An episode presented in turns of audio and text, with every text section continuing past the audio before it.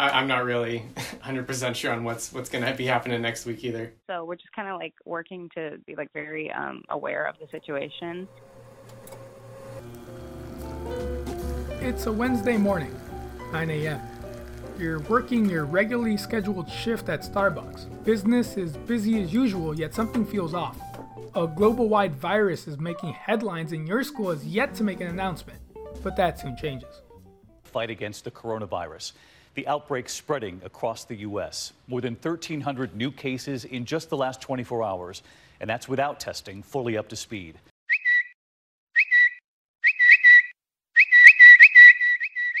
Long Beach State, the school in which you work and study in, just announces that all in person classes will be forced to transition to an online format. In the meantime, in person classes would be cancelled for five days as things get sorted out. As a student, you're confused. What does this mean for the rest of my semester? As a student employee, you start to wonder what about my safety? Am I going to have to work through all this? Will I even have a job?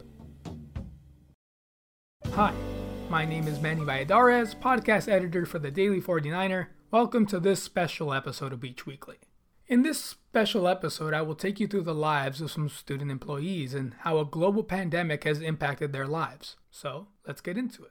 To start things off, let's go back to March 11th, 2020, the day CSULB released its response to COVID 19, otherwise known as the coronavirus. Many student employees were either working, in class, or making the most of their free time. Then, they get an email telling them they will no longer be having physical classes until at least April 20th. Prior to this, many students were looking around, seeing nearby cities and government entities already taking action, which left people wondering when is Long Beach State going to make their decision?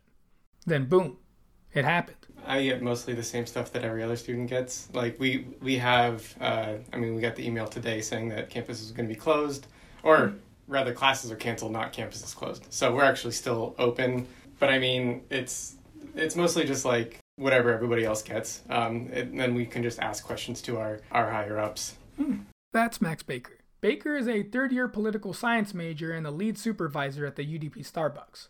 So, following the news, every 49er shop's manager had to explain the game plan going forward. This was not just the case at the University Dining Plaza Starbucks, but every establishment a part of the 49er shops. That includes the entire UDP, the bookstore, and all convenience stores on campus. But I know uh, my boss has told us that like if we really need the hours talk to her and she'll try to make sure that our hours aren't affected even through classes being canceled because like our store's still going to be open so like some people are going to have to work i think she's just going to try to make sure the people that really want the hours are still able to work and the people who don't really need it as much and are just kind of like working for some a little bit extra side money are not working as much. Following this director of human resources at the 49er shops rosa hernandez notified all workers that they would receive their regular weekly pay from March 16th to 22nd. This was a time frame she would eventually extend, making their last guaranteed paycheck on March 29th.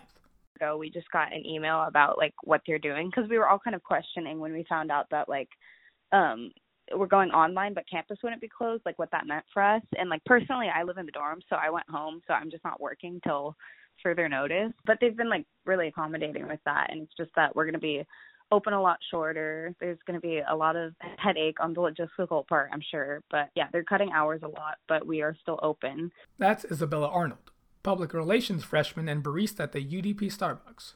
Yeah, I mean, it's definitely not ideal. I think it's understandable, and there's really nothing we could do about it, which is one of the more frustrating parts.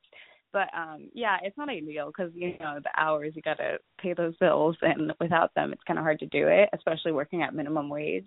So I think we're all just a little concerned. Our group chat is like, hey, if anybody needs hours covered, let me know. As it stands now, the UDP Starbucks has been closed for the whole week, with it being just as barren as the rest of the school, although the 49er shops have not issued a final decision for the matter. The future at this point in time is uncertain, with many businesses closing their services or working around current social distancing standards. The UDP Starbucks and its fellow 49er shops may see more major changes in the near future.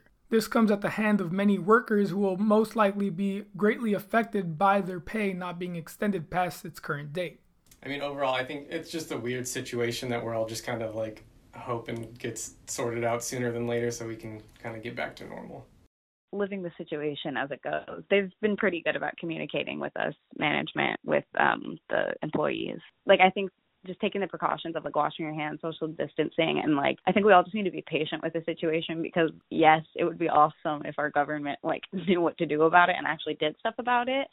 But dealing with like the university and stuff, I think that we're all just kind of figuring it out as we go and I would love for it be dealt with appropriately as like a public health issue that it needs to be on such a large scale. You know, with employers and stuff, I've just tried to be patient because I think that we're all kind of a little freaked out by it and taking it day by day.